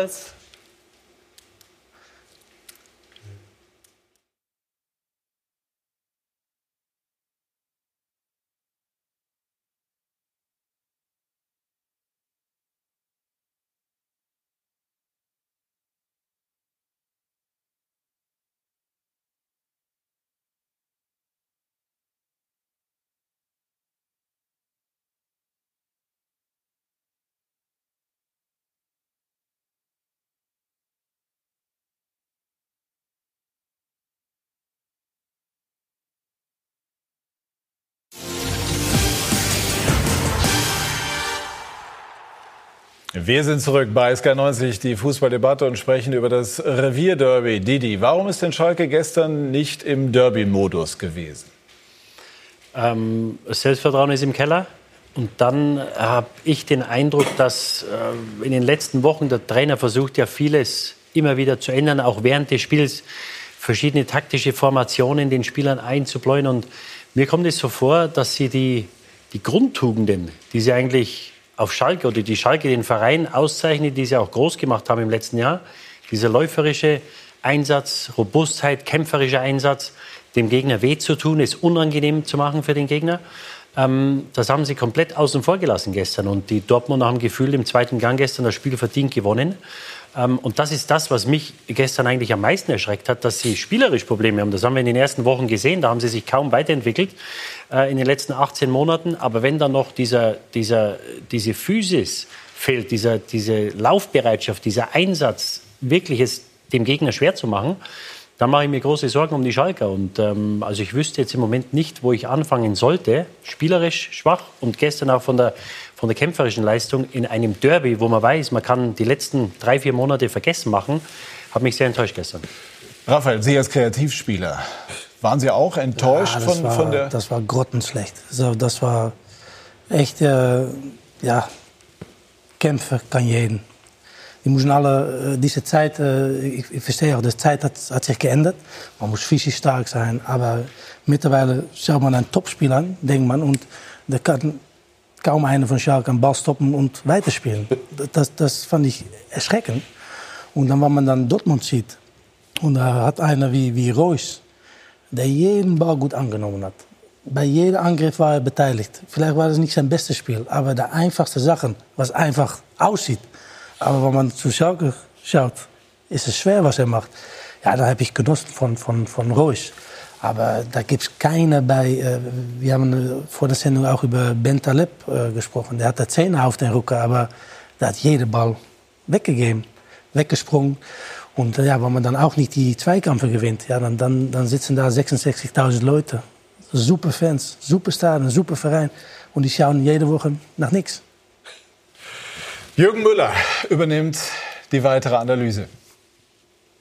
Dortmund gestern Abend. So sehen Derby-Sieger aus. Axel Witzel, nicht der Einzige, der mit den Fans feiert. Gelsenkirchen, nur eine Stunde zuvor. So sehen Derby-Verlierer aus. Schalke, 22 Punkte hinter dem BVB. In der Nachbereitung hatten sie eine exklusive Sichtweise. War ein Spiel, in dem wir uns äh, ja, von, von Beginn an eigentlich gut, gut reingekämpft haben. Wir waren sehr griffig. Ähm, liegst aber dann trotzdem irgendwie 0-1 zurück, so ein bisschen aus dem, aus dem Nichts. Heute war auch nicht alles schlecht. äh, Die Mentalität war da. Wir haben auch den Ball, äh, Ballbesitz. äh, Wir haben viel Ballbesitz gehabt. Sie reden sich manches schön, denn Kampf kann man erwarten in einem Derby. Und der Rest? Es fehlt viel. Ordnung im Mittelfeld, Kreativität, Torgefahr. Die einzige Chance in Durchgang 1, ein Zufallsprodukt nach einem Standard, das wegen Handspiels hätte abgepfiffen werden müssen. Was schlichtweg bei uns fehlt, ist die Durchschlagskraft. Ähm, Wer so viele Ballbesitzanteile hat und wer ähm, so oft verlagert und in 1 gegen 1 Situationen kommt wie wir, der muss einfach mehr Torgefahr ausstrahlen. Es ist nicht die einzige Baustelle. Das sind Neuzugänge, die immer noch nicht angekommen sind. Vorgaben bei Standards, die einfach nicht befolgt werden. Vor allem aber eine insgesamt harmlose Spielweise, über die nach Abpfiff der Gegner sagte, In der zweiten Halbzeit, glaube ich, dann ja, uns ein bisschen einschläfern lassen haben von Schalke, weil sie ja, irgendwie komischen Fußball gespielt haben. Durch diesen komischen Fußball, der gestern nur per Elfmeter einen Torerfolg brachte, findet sich der Vizemeister auf Rang 14 der Tabelle wieder. Und trotzdem wollen sie ein Wort partout nicht aussprechen. Abstiegskampf. Ja, Ich will jetzt äh, nicht vom Abstiegskampf reden. Wir, wir sind äh, noch nicht äh, in der richtigen Richtung. Das macht keinen Sinn, äh, irgendwelche Schlagwörter in den Mund zu nehmen. Das ist nicht unsere Art und Weise. Auf der anderen Seite dieses Derbys dürfen sie sich um andere Schlagworte kümmern. Derby-Sieger wäre abgehakt. Herbstmeister könnte bald folgen, weil sie die nicht einfache Aufgabe auf Schalke am Ende souverän gemeistert haben, indem sie einmal mehr geduldig ihrem Matchplan treu blieben. haben das Spiel besser kontrolliert, äh, Torchance gehabt und äh, mehr Ballbesitz. Und es war logisch, dass wir am Ende gewinnen. Die vielleicht wichtigste Erkenntnis, diese junge, technisch versierte Mannschaft hat sich gestern auch in einer kämpferischen Auseinandersetzung behauptet. Ich bin müde, aber es ist, äh, es ist schon geil. war ein äh, hartes Spiel. Äh, nicht so schön, glaube ich, aber es war ein Derby-Spiel mit viel Intensität. Dortmund. Im Moment scheint sie nichts aufhalten zu können. Raphael, Sie haben eben Reus gelobt. Sancho? Ja, auch überragend. Äh, ja, nur 18 Jahre. So viel Bewegung, so viel Schnelligkeit und äh, mit dieser Schnelligkeit auch so viel Kontrolle am Ball. Ich war richtig äh, begeistert von ihm gestern. Maurice, sprechen wir über Schalke. Kann man sagen, spielerisch ähnlich wie im Vorjahr, wenn man es böse formuliert, nur die Ergebnisse sind schlechter? Ja, eine ähnliche. Ähm, es war ja Vorjahr erfolgreich, ne, damit es ja, nicht war erfolgreich, verstanden aber auch immer mit einem Torunterschied. Wir haben es vorhin ja auch gehabt hinten. Ich glaube, es sind ähm, 18 Mal, 17 oder 18 Mal mit 1-0 in Führung gegangen. Und, äh, Standards haben gegriffen? Viele Standards, also viele Freistoß, Freistoßtore. Äh, dieses Jahr passiert nichts. Ich denke einfach, dass Schalke von der Mannschaft her gar nicht so weit ist für diesen Platz, den sie letztes Jahr erreicht haben. Die haben sich da reingesteigert äh, als Team, als Mannschaft, neuer Trainer, der gewisse Impulse mit reingebracht hat, haben sich äh, festgebissen durch ihre taktische Leistung, zweikampfstark, was äh, Didi gerade gesagt hat, was man äh, diese Saison vielleicht äh, vermisst. Dann erreicht man dieses Ziel. Jetzt wird man an diesem Niveau Champions League gemessen. Jetzt ist man da auch äh, weitergekommen. Ja, war er auch glücklich, muss man sagen. Und äh, ich denke, dass das das Problem ist, dass die Mannschaft natürlich nicht so schlecht ist, da unten zu stehen, aber auch nicht so stark ist, eine Champions League-Mannschaft zu sein. Und äh, das Weiterkommen in der Champions League kann für Schalke jetzt auch ein großes Problem sein, um äh, in der Bundesliga äh, wieder ranzukommen. Ja, ich finde, das, was letztes Jahr so knapp geklappt hat, klappt überhaupt nicht mehr. Man muss vielleicht auch ich will ja nun, eigentlich stehe ich ja zu den Trainern. Ich habe ja vorhin gesagt, man darf sie auch nicht entlassen zu früh. Aber es ist natürlich schon, äh, also ich sehe da nicht viel. Nun hat er, nun hat er viele Verletzte, ne? gerade im Sturm. Gestern der letzte Stürmer auch noch ausgefallen. Dann macht er ein Experiment. Finde ich eigentlich auch ganz gut, weil sein schnellster Spieler, äh, den hat er nach vorne geschickt, ne? ein Verteidiger, glaube ich. Hat aber äh, nicht geklappt, Mendil. Nee, hat nicht geklappt, sagt er ja auch, war ein Fehlschuss. Aber eigentlich muss man, ist das Problem tiefer. Wenn ich das jetzt mit Dortmund vergleiche, die haben einen Umbruch gemacht.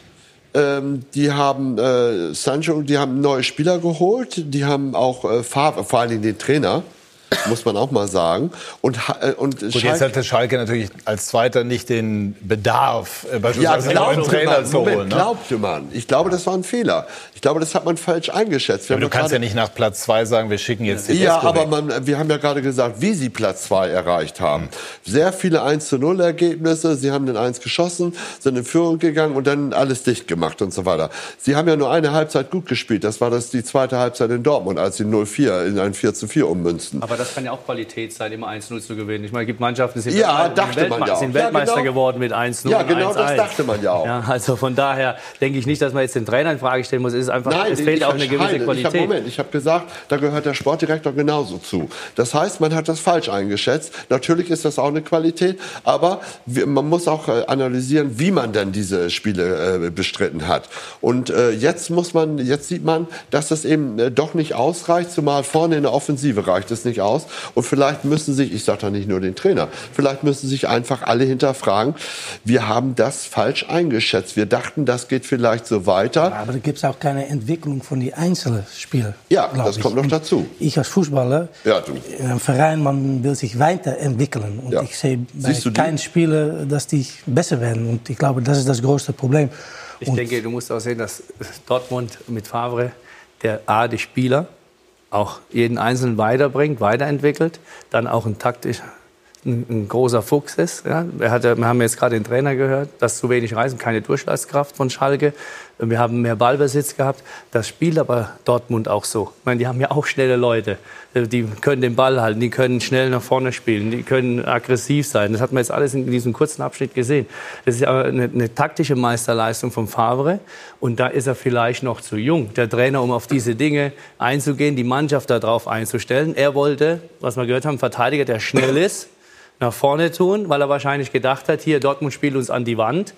macht Pressing, ja, versucht zu spielen und dann erobern wir den Ball und dann kontern wir in unserem eigenen Stadion. Und das ist halt nicht aufgegangen. Es ist nämlich gerade umgekehrt gewesen. Dortmund hat sich spielen lassen und hat ihre Stärke genutzt, indem sie mit Reus und den anderen Spielern sagen einfach starke Spieler hat, um äh, im 1 gegen 1 und dann äh, mit der Schnelligkeit praktisch die auszukontern. Und, und das 2 zu 1 das hat äh, auch noch jemand gesagt, ich weiß gar nicht, wer es gesagt hat, das war von Reus auf Sancho, das war genauso auch äh, das, äh, dieser hat Reus Spielplan. Selber, hat Reus selber gesagt. Der, das sah man auch. Das, das, ist das, einstudiert. Ja, und wir dürfen nicht Alcázar... Also Guerrero hat den Ball gegeben, oder? Einen Assist? Das war ja, nee, das war mit Reus. War Reus? Und dann dürfen wir nicht vergessen, äh, dieser Schuss mit äh, Alcázar zu nach, verpflichten, das kommt natürlich dazu, der wichtige Tore gemacht hat, unter anderem den Siegtreffer als Joker gegen Bayern und so weiter. Also sie haben insgesamt, Dortmund hat sehr gut eingekauft und Schalke hat es wahrscheinlich, oder denke ich, nicht für nötig befunden, da so nachzulegen. Ja, also es wird ja auch festgemacht im Moment an den neuen externen oder an den Beratern, also beziehungsweise Kehl. an den neu verpflichteten Leuten Kehl im Stab, Sammer von außen müssen. Äh, fragen wir mal nach bei Dirk Rosse-Schlamann von Sky Sport News HD, der für uns äh, Schalke betreut, Schalke-Spezialist ist. Guten Abend, Dirk. Einen wunderschönen guten Abend, hallo. Hat Schalke sich etwas äh, blenden lassen von dem zweiten Platz der Vorsaison? Das kam ebenso als Grundthese hier bei uns auf. Ja, das auf jeden Fall. Also ich glaube, dass das ein Rucksack ist, den viele ähm, unterschätzt haben. Ich glaube, dass viele Spieler ihre eigene Leistung und ihr eigenes Potenzial auch falsch, immer noch falsch einschätzen. Äh, das ist ja auch der Grund, warum das Wort Abstiegskampf äh, nicht wirklich aktiv von den meisten in den Mund genommen wird, was ich übrigens fatal halte. Das ist, glaube ich, der größte Fehler, den man da aktuell machen kann. Ähm, ich würde aber gerne auch noch mal was zum Thema Einkaufspolitik sagen. Ich glaube, dass der BVB eine andere Möglichkeit hatte, aber das auch cleverer angegangen ist. Die haben eine Mannschaft aufgebaut für den Trainer. Schalke hat versucht, Lücken zu flicken äh, mit deutlich begrenzteren Mitteln. Ich muss sagen, im Sommer habe ich gedacht, für die Mittel, die zur Verfügung standen, das war nämlich gar nicht so viel, wie viele dachten, haben sie das eigentlich erstmal ganz gut gemacht. Aber dieser Flickenteppich, der funktioniert halt nicht mit diesem Trainer. Also im Endeffekt die Struktur dieser Mannschaft. Würden Sie das halt festmachen an, äh, an Heidel? Von dem der ein oder andere jetzt sagt, er denke zu sehr als Kaufmann. Ich finde, er hat über viele Jahre in Mainz schon bewiesen, äh, was er kann. Er hat dort große Trainer rausgebracht. Ähm, was, was könnte da ein Weg sein? Ich glaube, dass da schon eine gewisse sportliche Kompetenz noch trotzdem noch fehlt. Also Heidel ist so ein bisschen der Alleinherrscher auf Schalke. Ich glaube, das tut keinem Verein wirklich gut. Ähm, und deswegen steht Tedesco ja auch ziemlich allein da. Klar, der Sebastian Rudi-Transfer geht, glaube ich, komplett auf die Kappe von, von Tedesco. Da, da weiß er, glaube ich, selber nicht genau, was er da in Rudi bislang gesehen hat. Äh, da müssen wir vielleicht die zweite, die zweite Saisonhälfte noch abwarten. Aber insgesamt ist der Verein komplett auf Christian Heidel aufgebaut. Und da ein bisschen sportliche Kompetenz Kompetenz in Form eines äh, Kaderplaners oder starken Sportdirektors äh, würde, glaube ich, die Schalke ziemlich gut tun. Einmal festgemacht an der Person Rudi, ich meine, deutscher Nationalspieler, gute WM gespielt und so weiter. Ich meine, war vorher immerhin bei den Bayern, hat auch in Hoffenheim gut gespielt. Warum kommt der überhaupt nicht ins Laufen? Ich habe gestern eine Zweikampfquote gelesen von 18 Prozent gewonnener direkter Duelle. Das kann ja gar nicht wahr sein. Ich glaube, der Start war jetzt nicht gut für ihn. Der ist jetzt auch in diesem Sog mit drin. Äh, die ganze Mannschaft, das, das passt halt hinten und vorne nicht. Ich glaube aber auch, dass man ihm eine falsche Rolle angedacht hat. Er sollte ja so dieses Bindeglied sein. Er sollte im Endeffekt der Boss auf dem Platz sein, auch ein Lautsprecher das passt halt überhaupt nicht zu Sebastian Rudi. Ich meine, wenn man den mal kennenlernt ähm, äh, oder auch nur so trifft, das ist ja eher ein zurückhaltender, nachdenklicher Mensch, äh, der jetzt nicht äh, äh, durch die Kabine läuft und die Leute an die, an die Wand nagelt. Genau so einer fehlt aber eigentlich auf Schalke. Und man hat jetzt gedacht, oh ja, der Rudi kommt und das wird der neue Boss. Das funktioniert halt überhaupt nicht. Also ich kann Eine mir Frage vorstellen, noch. dass er... Ja. ja. Kannst du dir vorstellen, Frag. dass... Eine Frage noch zu Tedesco. Ähm, gibt jetzt so ein bisschen das Urteil, sagen wir mal, vielleicht zu sehr Kopf, äh, nicht frei genug und so weiter. Und natürlich kommen jetzt auch mal so die ersten kritischen Stimmen auch äh, extern. Wie ist sein Standing? Also die Mannschaft spielt nicht gegen ihn, aber er hat sich halt in der Mannschaft schon die ein oder andere Baustelle gemacht. Ne? Naldo wird verlängert, ich weiß nicht, ob Tedesco das tatsächlich so wusste, ähm, und fliegt mehr oder weniger aus der Mannschaft. Ähm, äh, Alexander Nübel macht eine gute äh, Position im Tor. Vielleicht denkt der Trainer mal drüber nach, ihn zu wechseln. Ähm, Otschipka ist eigentlich wieder fit, spielt aber erst ein bisschen später. Guido Burgstaller sitzt erst auf der Bank. Da hast du dann plötzlich mit Fährmann, mit Burgstaller, mit Otschipka und mit Naldo vier Leute, die vielleicht nicht so die jetzt das Beste von dir denken und davon sitzen auch noch drei im Mannschaftsrat. Also er hat viele kleine Baustellen sich geschaffen und ähm, er steht halt sehr alleine da. Er hat einen sehr jungen Co-Trainer, der noch weniger Erfahrung hat als er mit Peter Pechtold an der Seite und ohne, ähm, äh, also bei allem Respekt, es glaube, wäre es besser gewesen, wenn Schalke seine eigentliche Idee, nämlich ihm einen sehr erfahrenen Co-Trainer an die Seite zu stellen, man hat ja Peter Hermann versucht mhm. zu bekommen, ähm, einfach das dann anzugehen. Ich glaube, dass das der richtige Weg gewesen wäre. Jetzt steht er alleine da und steht vor Problemen, die er so noch gar nicht kannte. Dirk, Dankeschön für diese Einschätzung. Grüße rüber. Gerne. Dankeschön. Schönen Abend. Didi, wie schätzen Sie die äh, Situation für Tedesco ein? Ja, es wird mit Sicherheit äh, eng jetzt. Wenn du äh, keine 5, 6 Punkte mehr hast bis Weihnachten, sie haben jetzt 14 Punkte, jetzt spielen sie in Augsburg, denen auch das Wasser bis zum Hals steht. Also die Sache wird mit Sicherheit nicht einfacher. Und ich glaube, man hat das komplett total unterschätzt, diese spielerische Inkompetenz, die sie letztes Jahr schon gezeigt haben. Da hätte ich mir doch vom äh, Christian Heidel, von jemandem aus dem Verein äh, gewünscht, zu sagen, es läuft jetzt so, wie es ist. Nur wenn wir uns oben unter den Top 6, Top 7 festspielen wollen, dann musst du in der Lage sein, das Spiel mit Ball zu kontrollieren. Ja, jetzt haben wir zum Beispiel jemanden wie Mascarell geholt. Bentaleb ja, nee, ist ja für das, diese Rolle das, hochgelobt, auch von Tedesco das konnten, sie, das konnten sie letztes Jahr nicht. Ja? Und dann kannst du nicht erwarten, dass du wieder so wenig Tore kriegst nach Standards wie letztes Jahr und wieder so viele schießt wie nach Standards. Gestern haben wir es wieder gesehen, sie sind anfällig bei Standards, da spielt das Selbstvertrauen natürlich mit eine Rolle. Und wenn du nicht in der Lage bist, das Spiel mit Ball zu kontrollieren, dann wirst du immer Probleme haben, auf lange Sicht da oben zu bleiben. Letztes Jahr hat alles gepasst, dann wirst du mal Zweiter. Nur, das geht natürlich nur sechs oder zwölf Monate gut. Das hat man unterschätzt und dann haben wir Spieler geholt, die kann man holen, einige der Spieler, die sie geholt haben. Nur man hat es nicht verstanden, die zu integrieren. Wir sprechen von Rudi, 18 Prozent. Das war mit unser bester Spieler. Ja, also das war unsere einzige Hoffnung eigentlich. Als er verletzt wurde bei der WM, dann war dann es aus. Ja, und er ist ein sehr, sehr kompetenter Spieler, unheimlich viel Übersicht, guter Fußballer. Er ist eigentlich jemand, der dich spielerisch weiterbringen kann. Und dann hast du einen Sane, einen Serda, einen Uth, die alle da irgendwo eingebunden werden. Aber man hat es nicht geschafft, die in den ersten drei oder vier Monaten zu integrieren. Und spielerisch haben sie sich mit Sicherheit nicht verbessert. Und deswegen stehen sie jetzt da, wo sie sind. Raphael, Sie haben äh, nicht nur beim HSV viele Trainer erlebt. Jetzt ist, einige.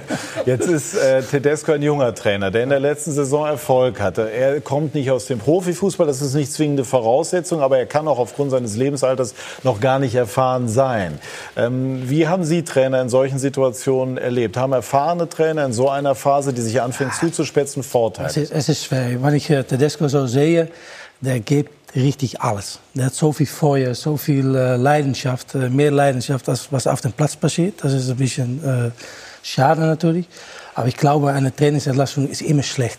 Ich meine, da müssen die Spieler, da habe ich auch mich selber immer, immer hinterfragt. Das, das, hat mir immer wehgetan, weil ich auch am Ende äh, schlecht gespielt hatte. Und deswegen war der Trainer äh, rausgeflogen. Und äh, ich glaube einfach, wenn man da unten steht, ich habe das selber erlebt, ja, dann, das ist nicht bei Bayern München spielen, dass man jedes Spiel den Ball hat, man ist besser, man fühlt sich wohl. Auf einmal fangen deine Beine an zu wackeln du denkst, was ist, was ist los? Und, und, und, das ist ein ganz anderes Fußball. Und wenn man das nicht gewöhnt ist, das ist äh, so wie Rudi. Äh, bei Bayern äh, ja, hat er auch nicht überragend gespielt, aber dann hat er mitgespielt. Ja, doch, war, zeitweise war auch sehr gut. Aber die Frage ist ja wie beim HSV auch, warum sind, das hat ja Didi gerade sehr schön aufgezählt, warum, Uth hat äh, viele Tore gemacht für Hoffenheim und so weiter, warum werden die hier alle plötzlich, Rudi, warum werden die alle schlechter? Das kann ich dir sagen. Das, ja. das, du, du brauchst Typen. Das ist Mentalität. Ich meine, ich habe äh, gesagt, der Nikola Müller, der war bei Mainz weit weg der beste Spieler. Der kommt zu uns und hat fast, äh, äh naja, ich sage nicht geweint, aber der hat fast geweint in der Kabine, ja. weil die Leute ein bisschen gepfiffen hatten. Ja. Und das ist das Problem. Das ist ein ganz anderer Verein, ganz andere äh, Mentalität. Und wenn man schlecht spielt, wird ja, ist Rudi so sensibel? ist er wahrscheinlich. Wahrscheinlich. Der ist kein Typ, der sagt, gib mir den Ball, ich mach das schon. Du brauchst eine intakte Mannschaft. Das kommt, ich meine, mit Schalke, wir haben es so gerade aufgezählt. Ja? ja? Mit Naldo, was für Spieler jetzt auf der Bank sitzen letztes Jahr, wo der Trainer kam, was ist mit Hövedes passiert? Ich meine, der musste sich Max im Verein so. Ja, ich meine, der kam und hat einen Weltmeister weg. Max Meyer. Max ist, Meyer ist das auch kommt, so das kommt, jetzt, das, kommt, das kommt jetzt alles wie ein Bumerang zurück. Jetzt sind wieder Spieler, die ein gewisses Alter haben, eine gewisse Erfahrung haben, müssen auf die Bank, sind im Spielerrat. Dass da Harmonie in der Mannschaft nicht 100% ist. Das kommt ja auch noch dazu. Hätte man sich gestern sicherlich vorstellen können, einen Naldo mit seinem Herz als Derby-Held dann spielen zu lassen. Weites Feld. Wir wollen aber auch sprechen, also dort über die Champions League, Dortmund, Schalke im Einsatz, die Bayern bei uns bei Sky. Äh, auch zu sehen bei Ajax Amsterdam. Ihrem Ex-Verein. Und jetzt, so sagen wir mal so, die Frage, die ich mitgegeben bekommen habe, auch von, von Freunden, von Bekannten. Äh, de Jong, de Licht. Ja. Richtig ausgesprochen, einigermaßen? De Licht. De Licht. Aber nicht gut, schlecht. Gut, nicht schlecht. War ein Versuch, war ein Anfang. Sind das, äh, haben die Bayern Niveau? Puh, Bayern-Niveau. Ich meine, die, die, die, das sind unsere größten Talenten. Ich meine, der Licht ist jetzt 19, glaube ich. Kapitän von Ajax. Und er hat so eine Ausstrahlung. So eine gute Junge, der ist so stark wie, wie Jaap Stam früher. Und, äh, das, haben wir, Innenverteidiger, ne? das hat immer gefehlt in der Nationalmannschaft. Und jetzt haben wir wieder einen. So, der wird auch zu Recht gelobt.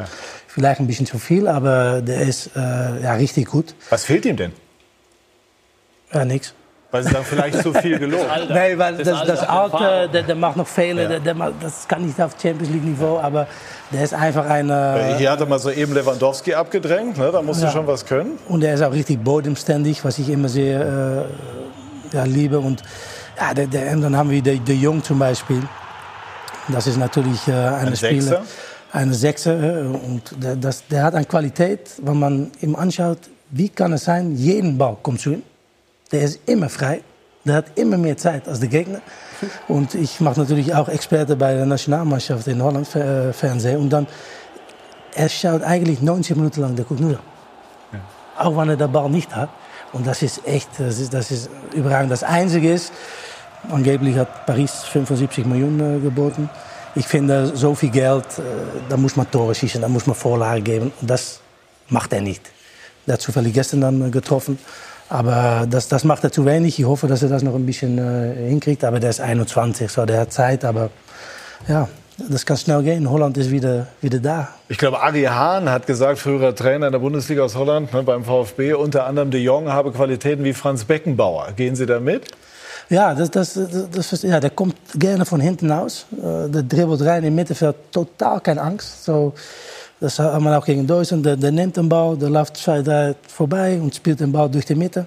Und das ist, was das holländische Fußball immer ausgemacht hat. Und deswegen sind wir auch so froh, dass äh, wir wieder so ein Talent äh, haben. Wäre es einer für Bayern, de Jong? Ja, aber das ist immer, ich, ich hoffe es, weil ich glaube, für ihn ist es besser, nach Bayern zu gehen. Und das, das war die, äh, ja, die schützen auch junge Spieler. Die kaufen nicht nur und denken nach zwei Monaten äh, wieder weg. So, ich hoffe, dass er zu Bayern oder vielleicht Barcelona geht, aber nicht zu Paris. Aber andere sind nicht klargekommen, auch gerade junge Spieler. Und gerade, ich meine, es gibt viele, viele Beispiele, wo die Bayern gekauft haben und die nicht den Durchbruch geschafft haben. Da also das Bayern unbedingt das. Sancho, wenn ich richtig informiert bin, hat sich ja für Dortmund entschieden, ganz bewusst. Rolle, das Thema würde ich jetzt gerne weglassen, um bei, bei den, bei den Ajax-Talenten noch einmal zu bleiben. Ähm, Hassan Salihamidzic hat äh, sinngemäß gesagt, also oder, oder hat sich auch dazu geäußert und, und Paris Saint-Germain soll auch mit dem Rennen sein, auch andere große europäische Clubs. Ne? Ein guter Spieler, keine Frage. Äh, dann wäre Paris noch stärker. Ich kenne ihn schon lange, hat sich sehr gut entwickelt. Er spielt in der Nationalmannschaft, spielt auch bei Ajax hervorragend. Wie wird das so in Holland im Moment gesehen? Also geht man davon aus, dass De Ligt und De Jong Ajax nach dieser Saison verlassen? Ja, ja ich glaube, Ajax, äh, die, die, die, ja, wir schätzen Ajax jetzt das Gleiche wie Bayern München. Äh, Die haben unglaublich viel Geld. Die haben natürlich viel Potenzial, viele Spieler, die die noch verkaufen müssen. Und die haben auch schon ganz viel Geld. Die können Tadic holen von, von Southampton, Gehalt bezahlen. Normalerweise in Holland, das geht gar nicht. Irgendwie äh, zahlen die das jetzt. So, die machen jetzt richtig einen, einen großen Schritt nach vorne. Und ja, wenn man solche Spieler hat, ja, ich meine, 75 Millionen, vielleicht 80 Millionen für, für de Licht. Äh, Aber ich werde auch sagen, da muss man auch verkaufen. Weil, äh, so wie Dolberg zum Beispiel, der Stürmer, der war auch vor ein Jahr 70 wert und jetzt hat er wenig gespielt und sie können die nicht mehr so, für so viel Geld verkaufen. So, wahrscheinlich ist es auch gut verkaufen dann. Wir sprechen gleich noch äh, über die Bayern zu Gast bei Ajax Amsterdam und wir werden auch noch ein paar Minuten über den HSV sprechen, den Ex-Club von Raphael van der Vaart. Bis gleich bei SK90, die Fußballdebatte. Wir sind zurück bei SK90. Die Fußballdebatte. Bayern spielt am Mittwoch bei Ajax um den Gruppensieg und wir diskutieren über interessante Spieler von Ajax Amsterdam. De Jong. Sie waren selber, Maurizio, ein, ein, ja auch ein Zehner, auch ein technisch sehr, sehr begabter Spieler, einer, der das Spiel lenken konnte. Was halten Sie von ihm? Ja, mir gefällt das sehr, sehr gut. Ein wahnsinniger Spieler, der jetzt äh, nicht von der Geschwindigkeit kommt, aber trotzdem an jeden vorbeikommt, äh, wahnsinniges Auge hat, wie er gesagt hat, immer anspielbar ist, immer eine Idee hat. Also das, wenn er gesund bleibt, toi, toi, und das wünscht man immer jedem Fußballer, dann wird es ein ganz großer. Ja, ich weiß nicht, ob man, ob man den Typ Spieler braucht. Du hast da mit äh, Kimmich und Goretzka zwei der besten Deutschen.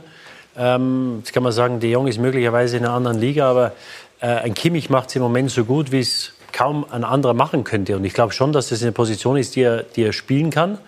Ähm, und deswegen glaube ich nicht, dass du einen Spieler für 60 oder 70 Millionen holen musst. Wenn du da mit Kimmich und Goretzka zwei deutsche Nationalspieler hast, da wird es mehr Sinn machen, einen Delicht holen, ähm, weil Boateng und Hummels ja im, im, Herbst ihrer Karriere sind. Und ich glaube auch Süle, der ein, der ein guter, zuverlässiger Spieler ist. Aber ich glaube nicht, dass ein Süle ein Leader ist, der andere besser macht. Und was Rafa sagt, das ist einer, der andere mitnimmt, der andere führt. Man sieht jetzt, was Van Dijk in Liverpool für einen, für einen Einfluss hat, der andere um sich herum besser macht. Und ich glaube, das ist das Wichtigste. Du brauchst da drin einen Spieler, der da die nächsten fünf, sechs Jahre Leistung bringt und die anderen um sich herum besser macht. Und ich glaube, das ist ein Delicht, den brauchst du sehr viel eher als einen Frenkie de Jong. Ja, ich bin ja gefragt worden, was ich von dem Spieler halte Ja. und nicht, ob er zu Bayern Ja. München gehen soll. Ja, also das war vorher die Frage, also nicht bei mir. Ich finde den Spieler hervorragend, aber da bin ich bei dir. Äh, Bayern München ist da gut besetzt, ist ja noch ein Diago, der jetzt auch wieder fit geworden ist und da ist. Also ich denke, dass sie im Mittelfeld sehr, sehr gut besetzt sind. Und, äh, aber den Jungen ein außergewöhnlicher Fußballer ist in sehr jungen Jahren und äh, mit Sicherheit die Spitzenclubs äh, ihn jagen werden. Und äh, heute regiert das Geld und so wie er gesagt hat, er wird mit Sicherheit nach der Saison sich aussuchen können, welcher Verein äh, wo er hingehen möchte. Und, und ähm, wenn dann die Großen mitbieten, dann, dann treibt er nur den Preis in die Höhe. Und von daher denke ich, dass äh, er Verein verlassen wird, aber er ist kein Spieler für Bayern München.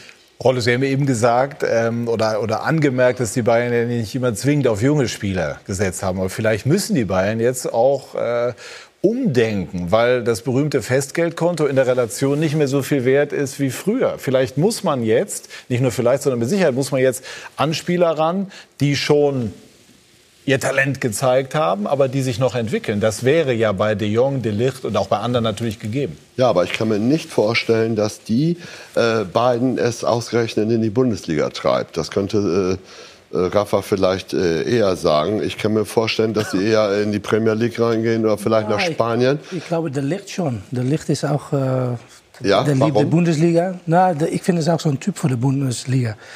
Äh, ja. Da sieht er es selber auch so. Ja, der, der, der liebt auch die Bundesliga. Das hat er ein paar Mal gesagt. Und äh, ja, viele eigentlich. Und ich glaube, dass Frenkie de Jong, ich meine, wir sprechen über Kimmich oder äh, äh, Goretzka, die haben vor ein paar Monaten natürlich auch schlecht gespielt. Und so geht es immer äh, hin und her. Und ich glaube, Frenkie de Jong ist es ganz gut, wenn man einen Thiago an deiner Seite hat, dass man sagt, hey, das ist noch ein anderes Niveau. Und da will ich hin.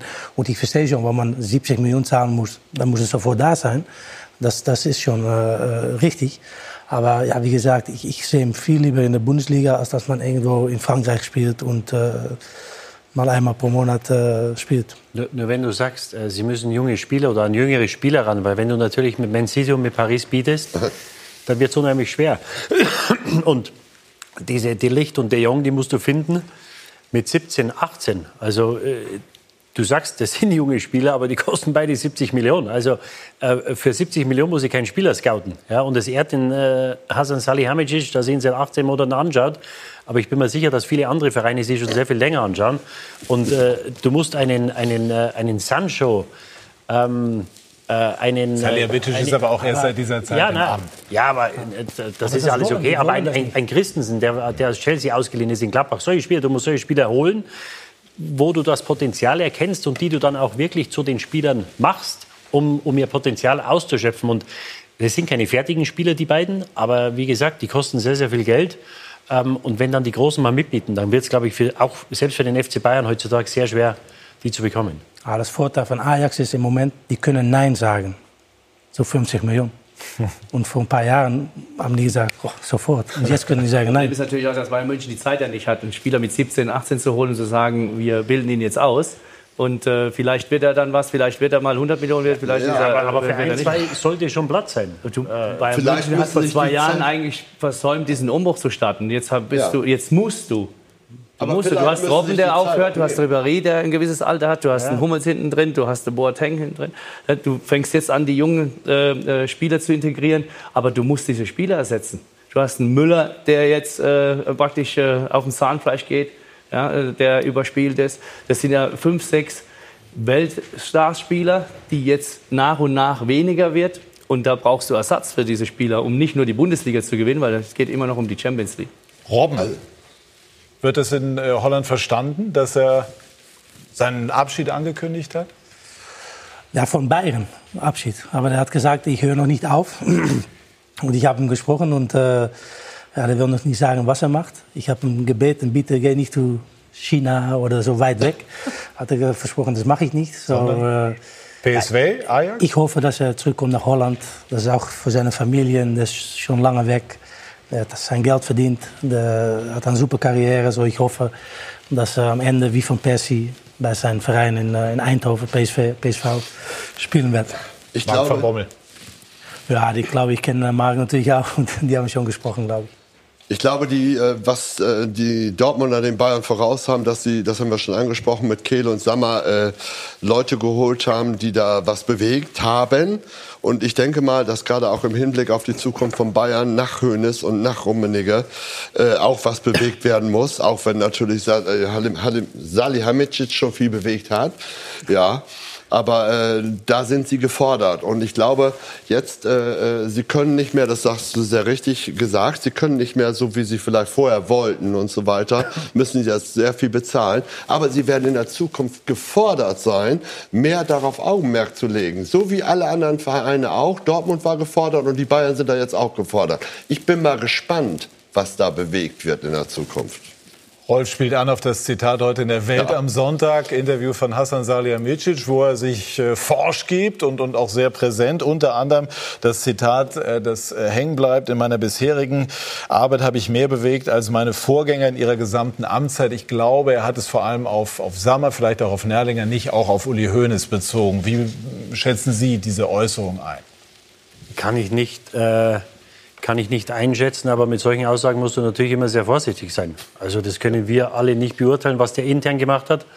Was wir beurteilen können, ist, äh, was hier auf dem Papier steht, was die Tabelle uns sagt, wie sie Fußball gespielt haben. Äh, und äh, da kann ich es nicht nachvollziehen. Und es gab ja diese Debatte, ob er genug Profil sich verschafft hat in den letzten Monaten. Also ich glaube, das ist der falsche Weg. Da auf die Vorgänger äh, ja, irgendwo sich despektierlich zu äußern, äh, weil er ihnen ja mehr oder weniger unterstellt, dass sie die Arbeit nicht so gemacht haben, wie er das macht. Ja? Ähm, Finde ich nicht okay und ich verstehe es auch nicht von Pressestelle. Wir hatten letzte Woche die Diskussion oder vorletzte Woche, wer berät den FC Bayern, wer schaut da nochmal drüber. Du hast eine Pressestelle mit was weiß ich wie viel Presseleuten. Also ich bin sehr verwundert, dass man dieses Interview, das wohl gegengelesen wurde vom FC Bayern, da ist verbrieft, dass man das so rausgegeben hat, weil man, glaube ich, dem äh, Sportdirektor Hasan Salihamidzic mit der Aussage mit Sicherheit keinen Gefallen tut. Kurz und knapp, er hat äh, auch gesagt, unter einem möglichen Sportvorstand Kahn könne er sich nicht vorstellen zu arbeiten. Wie sehen Sie das?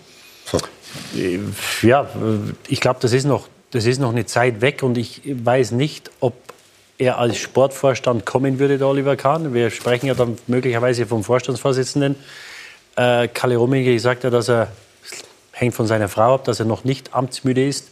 Also wie gesagt, das ist eine Diskussion ähm, für, die, für die nächsten Monate oder, oder nächsten ein, zwei Jahre.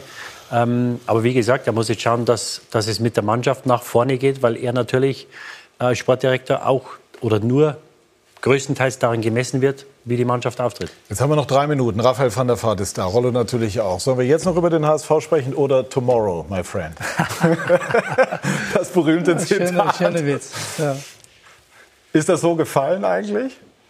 Vor dem berühmten Freistoß in der Ja, für Relegation? die ganze Geschichte ist es schön und ich habe es auch so gelassen, aber er hat einfach das Ding geschossen und äh, Weil er nicht getroffen hat, hatte ich noch immer hinterhergelaufen, glaube ich. Aber ja, das war gut, weil meine Saison war auch nicht so, dass ich glaube, dass ich ihm reingeschossen hat. Okay. so, alles richtig. Ja. Also er hat es auch nicht auf Spanisch, Sie können ja, glaube ich, Spanisch, Ja. äh, aufgrund Ihrer Großeltern gesagt. Das war das berühmte Tor und danach Marcelo Diaz, der diesen Freistoß äh, wunderbar reingetreten hat, äh, als gefragt wurde, warum hat denn Raphael nicht getreten, habe er zu ihm gesagt, tomorrow, my friend. Wer trifft, hat recht. Können wir das so sagen? Absolut. Und äh, der hat auch mein Leben gerettet, glaube ich. Auch wenn er schlecht geschlafen hat. Ne? Ja, ja, das ist egal. Steigt der HSV auf? Absolut, ja. Warum? Naja, ich glaube, die haben die beste, beste Mannschaft und äh, beste Kader Besser als für die zweite Liga.